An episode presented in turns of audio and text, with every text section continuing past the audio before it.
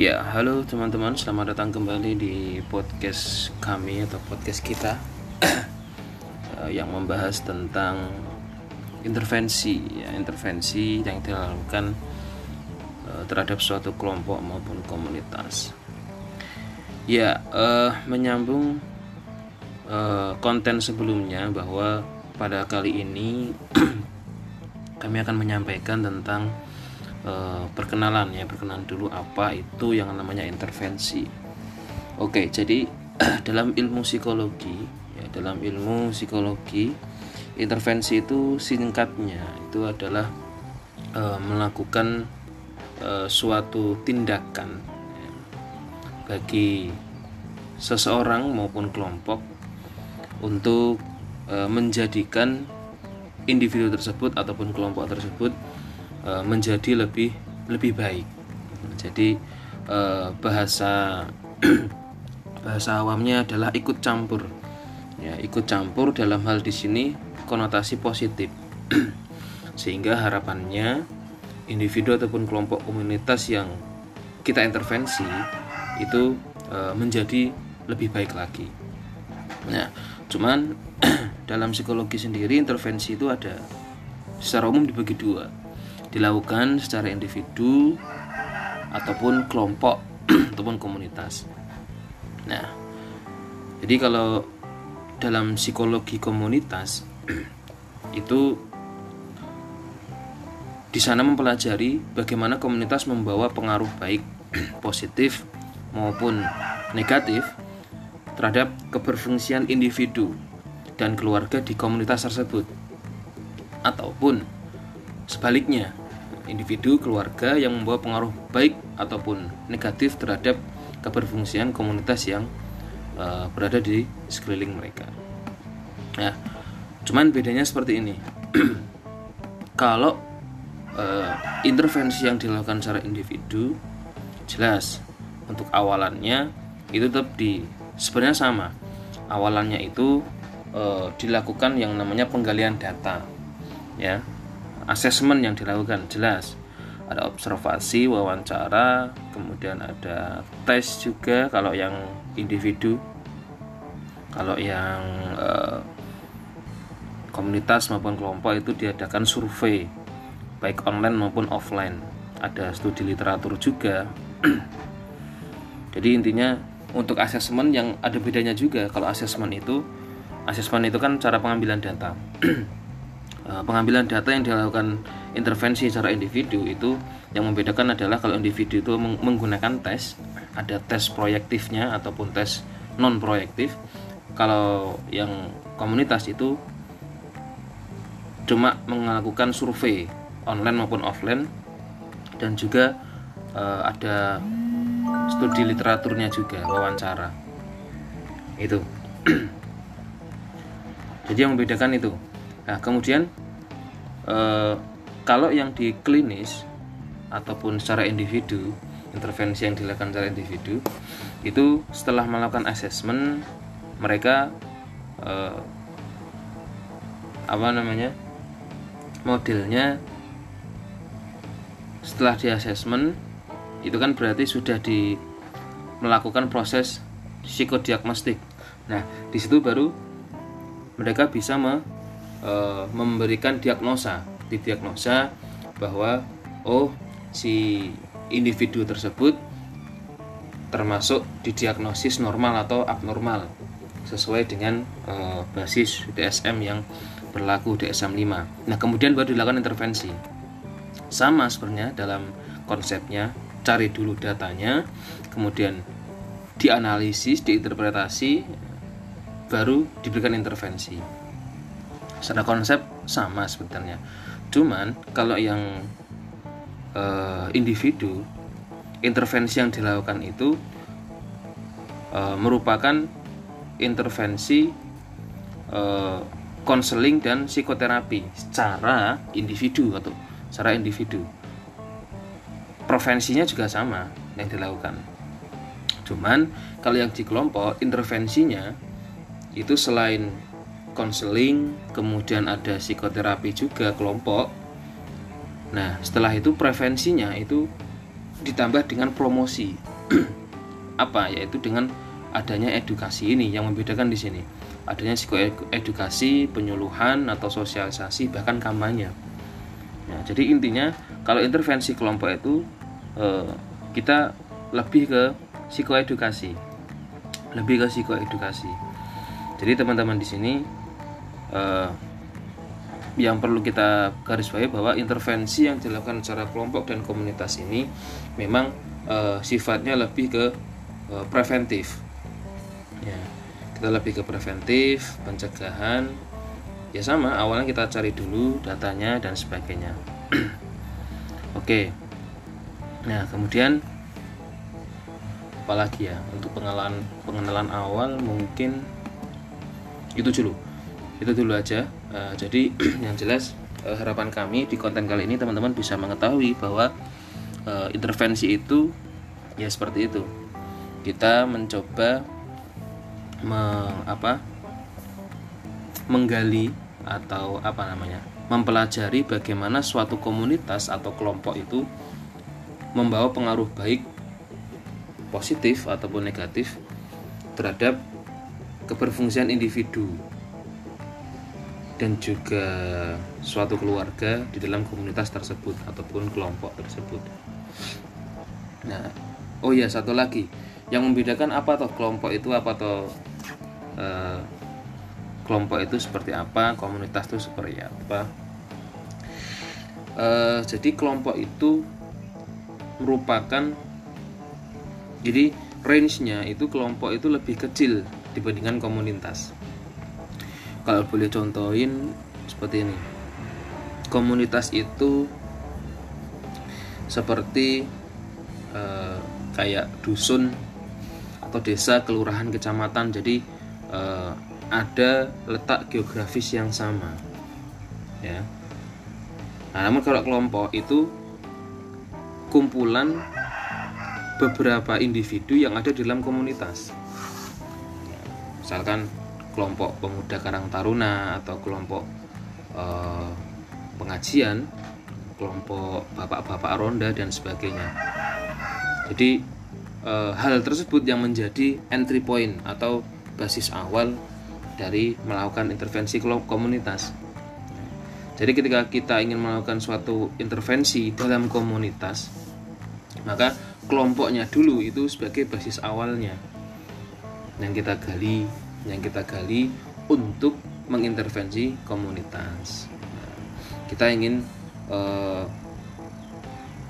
memperbaiki misalkan atau bagaimana kondisi di desa tersebut atau dusun tersebut maka yang kita basis awalnya kita ambil datanya ya dari beberapa kelompok tadi ataupun bisa uh, langsung ke ingin mengintervensi kelompoknya ya kita datangi kelompok-kelompok tersebut nah nanti eh, kita arahkan ke atau kita beritahu hasil tersebut ya tentu dengan cara-cara yang sudah eh, sesuai atau yang sesuai kepada tokoh-tokoh masyarakat yang ada di komunitas tersebut. Nah, tujuannya apa toh memang? Ya, kenapa sih kok perlu dilakukan sekolah? Kenapa perlu psikologi komunitas dalam hal ini? Jadi memang uh, tujuannya ya karena ingin adanya perubahan transformasi sosial. Ya, kemudian uh, jadi pendekat dari karena dari pendekatannya sendiri beda. Kalau sekolah komunitas itu dia mencoba memahami keterhubungan yang saling mempengaruhi antara individu kelompok komunitas dan struktur sosial yang lebih luas lebih luas lagi. Bahkan sampai institusi negara dan sistem global. Kalau perspektifnya mikro individual yang dilakukan intervensi itu cuma hanya individu saja. Dah individu satu satu satu satu ya udah satu satu subjek gitu. Cuman kalau misalkan eh, kelompok ataupun komunitas itu dia struktural perspektifnya lebih lebih gede lebih besar. Ya, bahkan saking e, dari individu bahkan dia bisa sampai ke institusi negara bahkan struktur sosial pun bisa dilihat dengan menggunakan e, intervensi kelompok. Jadi lingkupnya lebih luas data yang juga diambil nanti akan lebih banyak dan bervariasi tentunya. Jadi bisa mengetahui perubahan transformasi sosial. Kemudian pengembangan program untuk perbaikan setting dan kehidupan komunitas. Jadi tentu eh, ada beberapa biasanya biasanya diawali beberapa laporan biasanya. Ada laporan dari masyarakat sekitar bahwa eh, sistem dalam komunitas komunitas tersebut kok eh, berubah atau kurang gimana maka tujuan dari intervensi komunitas dia seperti itu kita berusaha mengembangkan suatu program untuk perbaikan setting dan kehidupan komunitas tersebut untuk menjadi lebih baik lagi. Kemudian juga memajukan pengembangan tentunya pengembangan teori psikologi dan ilmu-ilmu lainnya. Ya, terutama terkait tentang konteks komunitas sih, jelas. Uh, gini aja, kalau misalkan bingung ya kita uh, kami kasih satu contoh aja satu contoh kasus bahwa ada contoh kasus seorang uh, tunawisma gitu aja kalau dalam perspektif mikro atau individual mikro individual itu mungkin uh, yang kita ambil setelah asesmen kita kita melaksanakan asesmen data yang kita ambil mungkin oke okay, sudah. Mungkin dia kurang motivasi kemudian dia stres dan uh, bagaimana. Dan uh, kalau setelah di double data, setelah dilakukan asesmen data yang kita dapat oke okay, mungkin tunanisme ini e, mengalami kurang motivasi kemudian stres dan sebagainya sehingga intervensi yang diberikan ya mungkin menyediakan rumah lapangan pekerjaan pelatihan motivasi pengelolaan stres supaya untuk mengurangi tingkat stres dan meningkatkan tingkat motivasinya. Namun, ketika contoh kasus tersebut dilakukan secara perspektif psikologi komunitas, maka yang kita dapat hasil dari asesmen itu seperti oh ternyata penyebabnya adalah kurangnya lapangan pekerjaan. Kemudian akses pendidikan dan informasi yang yang kurang atau minim. Keyakinan tentang takdir dan nasib dan sebagainya. Nah, sehingga intervensi yang kita berikan atau solusinya adalah kalau secara komunitas ada advokasi kebijakan, ada kampanye, kemudian kita berikan pendidikan masyarakat dengan uh, apa tujuan mengubah perspektif masyarakat terhadap tunawisma. Sehingga uh, di perubahan di lingkungannya dapat efeknya ke tunawismanya selaku individu juga juga dapat. Cuman kalau yang mikro individual tadi kan oke okay, individunya clear cuman ternyata e, di lingkungannya tidak mendukung sehingga akan kemungkinan terjadi lagi e, kasus terhadap individu itu. Akan stres lagi motivasi turun lagi. Nah, cuman kalau yang perspektif psikologi komunitas ya, kita rubah lingkungannya dulu. Ya, kita rubah lingkungannya baru efeknya nanti kepada individunya yang mengalami atau yang me, atau yang mengalami uh, apa namanya ya tunawisma tadi kasus tunawisma tadi.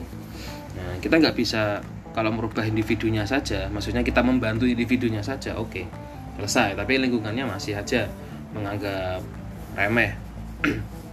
Cuman kalau kita perbaiki komunitasnya lingkungannya ya, kita berikan perspektif masyarakat terhadap tunawisma ya, sediakan lapangan pekerjaan. Nah itu. Maka eh, komu lingkungannya mendukung otomatis efeknya ke individu juga. Jadi intinya kalau yang individu itu hanya uh, subjek satu subjek saja. Cuman kalau yang tapi kalau komunitas atau kelompok itu ya sama kita ingin ingin menjadikan individu lebih baik cuman itu kita lewat kelompok atau komunitas. Ya, kita rubah dulu lingkungannya yang tadi saya jelaskan. Lingkungannya dulu kita perbaiki kalau sudah sesuai dengan kondisi yang dibutuhkan individu ya, baru bisa kita membantu jadi intinya eh, lebih lebih luas cakupannya lebih luas dan efeknya mungkin lebih terasa dibandingkan dengan yang uh, individu. Cuman di sini ada beberapa kalau yang komunitas itu mereka ada ada ada ciri khas lah. Ya karena susah juga prosesnya lama dan susah juga dibanding dengan yang individu. ya biasanya kalau ciri khas psikologi komunitas itu dia tanggung jawab bersama ada tang menekankan tanggung jawab bersama semua harus harus andil harus ada kolaborasi antara institusi dan disiplin ilmu jadi kita yang beri intervensi itu juga harus ada kolaborasi dengan institusi yang terkait. Untuk membantu. Sehingga eh, ketika kita tinggal pun masih ada eh, yang yang mau meneruskan. Entah itu tokoh masyarakat entah itu e, pemerintah dan sebagainya itu di, diturut sertakan harus ikut andil. Karena kita fokusnya adalah keseluruhan populasi dan sistemnya bukan hanya satu individu. Kemudian menekankan pada prevensi baik individu maupun komunitas. Nah, tingkat tingkat pencegahan gitu. Ya ada tingkat preventif yang lebih kita tekankan. Karena biasanya kan ada laporan kejadian. Ya. Gimana caranya kejadian itu tidak terulang ya kita kasih preventif di situ pencegahan. Ya, gimana biar tidak terulang lagi kan gitu. Fokusnya di situ. Kemudian e, memperhatikan apa namanya determinan sosial yang menjadi penyebab masalah kesehatan masyarakat. Biasanya masyarakat ya laporan-laporan yang data atau hasil asesmen yang dapat itu kan kita mengetahui juga apa atau penyebab masalah yang terjadi mungkin dari kultur budayanya, politiknya, ekonominya, pendidikannya, nah itu yang kita perhatikan itu. Jadi e, luas ya lingkupnya luas. Tidak individunya tapi yang kita perhatikan adalah kultur budayanya di sana seperti apa, kemudian ekonominya seperti apa, mayoritas pendidikan dari masyarakat tersebut seperti apa, sehingga sasarannya nanti bisa lebih luas. Oke, uh, nah ini, cuman uh, kalau kita boleh bahas sedikit tentang peta intervensi, ya. jadi intervensi itu ada jenisnya kita langsung saja menginjak jenisnya intervensi aja ya. Jadi intervensi itu ada beberapa jenis primer, sekunder maupun tersier. Nah, intervensi yang primer itu tujuannya mencegah permasalahan sebelum terjadi. Nah, jadi permasalahan permasalahan itu belum terjadi di komunitas maupun kelompok tapi ada kemungkinan terjadi. Nah, sebelum terjadi maka kita lakukan intervensi premier, eh intervensi primer, mohon maaf, ya untuk untuk mencegah. Karena ini fokusnya di preventif, jadi mencegah. Nah, kemudian ada jenis intervensi sekunder. Nah, sekunder ini ini fokus untuk merespon atau menangani menangani segera permasalahan yang terjadi. Ya tujuannya mengurangi dampak biar nggak terulang lagi. Nah, jadi masalah sudah terjadi nih. Nah nah kita intervensi di sini ini fokus untuk merespon menangani segera agar mengurangi dampak atau keterulangan masalah itu terjadi. Nah nah yang paling susah ini adalah intervensi tersier. Nah kalau tersier ini fokus pada layanan atau kepedulian jangka panjang untuk mengurangi meluasnya dampak permasalahan atau eh dan juga apa namanya e, mempromosikan perilaku hidup baru. Fase pemulihan atau recovery prevensi dan promosi. Di sini tersier itu seperti itu. Jadi sudah sesudah permasalahan terjadi. Ya, kita berikan apa namanya uh, mempromosikan perilaku hidup baru. Nah itu jadi secara garis besar kalau primer itu sebelum masalah terjadi sekunder dengan tujuan pencegahan biar nggak terjadi kalau sekunder itu intervensi yang dilakukan fokus untuk merespon menangani segera permasalahan yang sudah tujuannya untuk mengurangi dampak dan keterulangan masalah itu terjadi lagi. Kalau tersier itu lebih fokus pada layanan kepedulian jangka panjang. Layanan atau kepedulian jangka panjang ya mempromosi memberikan psikoedukasi dan sebagainya. Nah itu. Ya premier juga psikoedukasi juga semua. Cuman e, kalau yang tersier itu e, dia lebih ke pemulihan. Sudah sudah sudah lewat nih sudah berubah. Nah itu kita jaga biar nggak balik lagi gitu. Biar nggak terjadi lagi masalahnya. Ya diberikan psikoedukasi juga